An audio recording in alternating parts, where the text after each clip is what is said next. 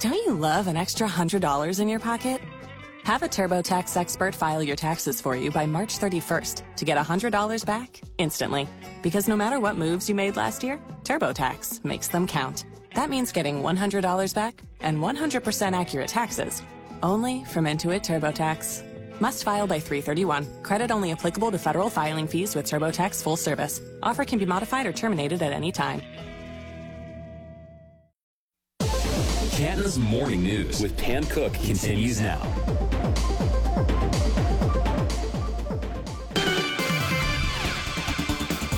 All right, on this Wednesday morning, it is uh, time now for us to head to Poland again because our senior White House correspondent for Gray Television, Mister John Decker, is there, and uh, he's got all the details on what an exciting day it was yesterday. Good morning, John.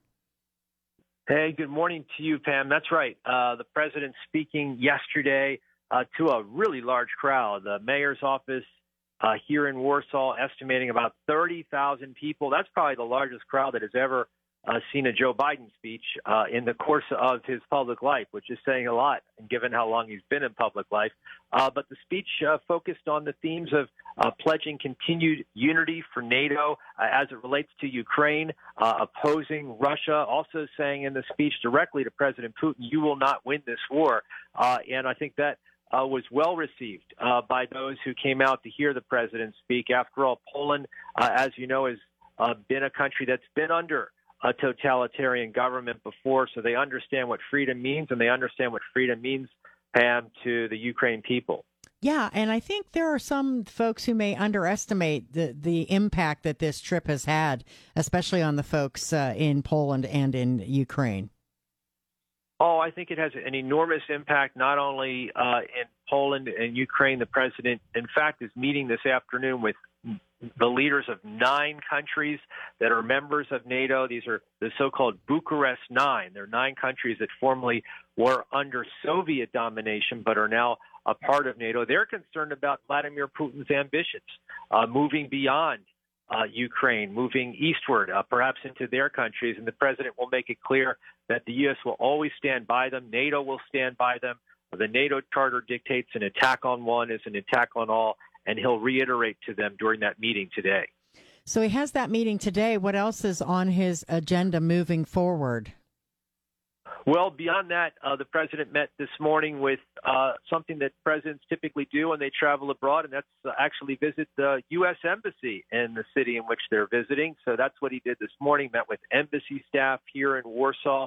Uh, the president, after he meets with the leaders of the Bucharest Nine, who were also on hand for the president's speech yesterday, uh, he'll uh, head over to the airport and start that long journey back to Washington, D C. He arrives tonight in Washington, back at the White House, uh, probably around the nine o'clock hour. Uh, and then as it relates to later in the week, Friday through Monday, the president's going to take some downtime. This has been a long trip, uh, probably just so exhausting for him. So he's going to take some downtime in, in Delaware and uh Uh, get rejuvenated, get re-energized uh, for next week. But it's been a busy week for the president when you consider that secret trip that he took to Kiev, Ukraine, uh, and, and of course, coming here for two days uh, and getting a lot accomplished as well. And we know it's been busy for him. What about you? You're still there. Well, I'm still here as the president's still here. So, yeah, we're both here at the same time. Uh, I'll leave tomorrow morning. So I'll begin the, my long trip back to Washington, D C tomorrow morning, Pam. So looking forward to getting back into the good old U S A. But uh, it's been a very newsworthy trip, a very newsy trip uh, here in uh, Warsaw when you factor in what preceded uh, the trip to Warsaw, and that's that secret trip to Ukraine. Yeah, and I will mention again, you know, we, because we've seen the reaction from Russia and from uh, Putin, um, you know, in reaction to the president being there. And this it, this is something probably that's hard for him to stomach as well, isn't it? Well, it is. You know, I, I mean, look, I, I think that uh, it's pretty remarkable, the coalition that has been put together over the course of the past year. Vladimir Putin, the president's made this point himself, uh, thought that uh, uh, this particular Uh, action by him would divide NATO in certain ways, that certain countries wouldn't be for imposing sanctions. Uh, but we haven't seen that. We've seen complete unity. And in fact, NATO is enlarging. By the end of the year, two additional countries will be a part of NATO. That's Sweden and Finland. I don't think that's uh, something that President Putin could have anticipated at the start of this war back on February the twenty-fourth of last year. Am I missing anything, John? Anything else out there that you wanted to mention? No, I think that we, we covered everything as it relates to uh, what has happened over the course of the past few days uh, and what the president's focused on. I would not be surprised if the president, however, when he gets back to D C, turns his attention to domestic issues.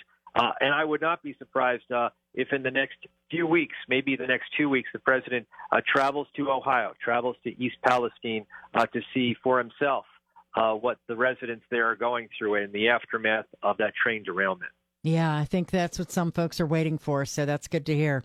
Well, you have a safe trip back, and uh, hopefully we'll catch up with you on Friday. We'll talk on Friday. Absolutely, Pam. Have a great day. Talk to you real soon. Bye-bye.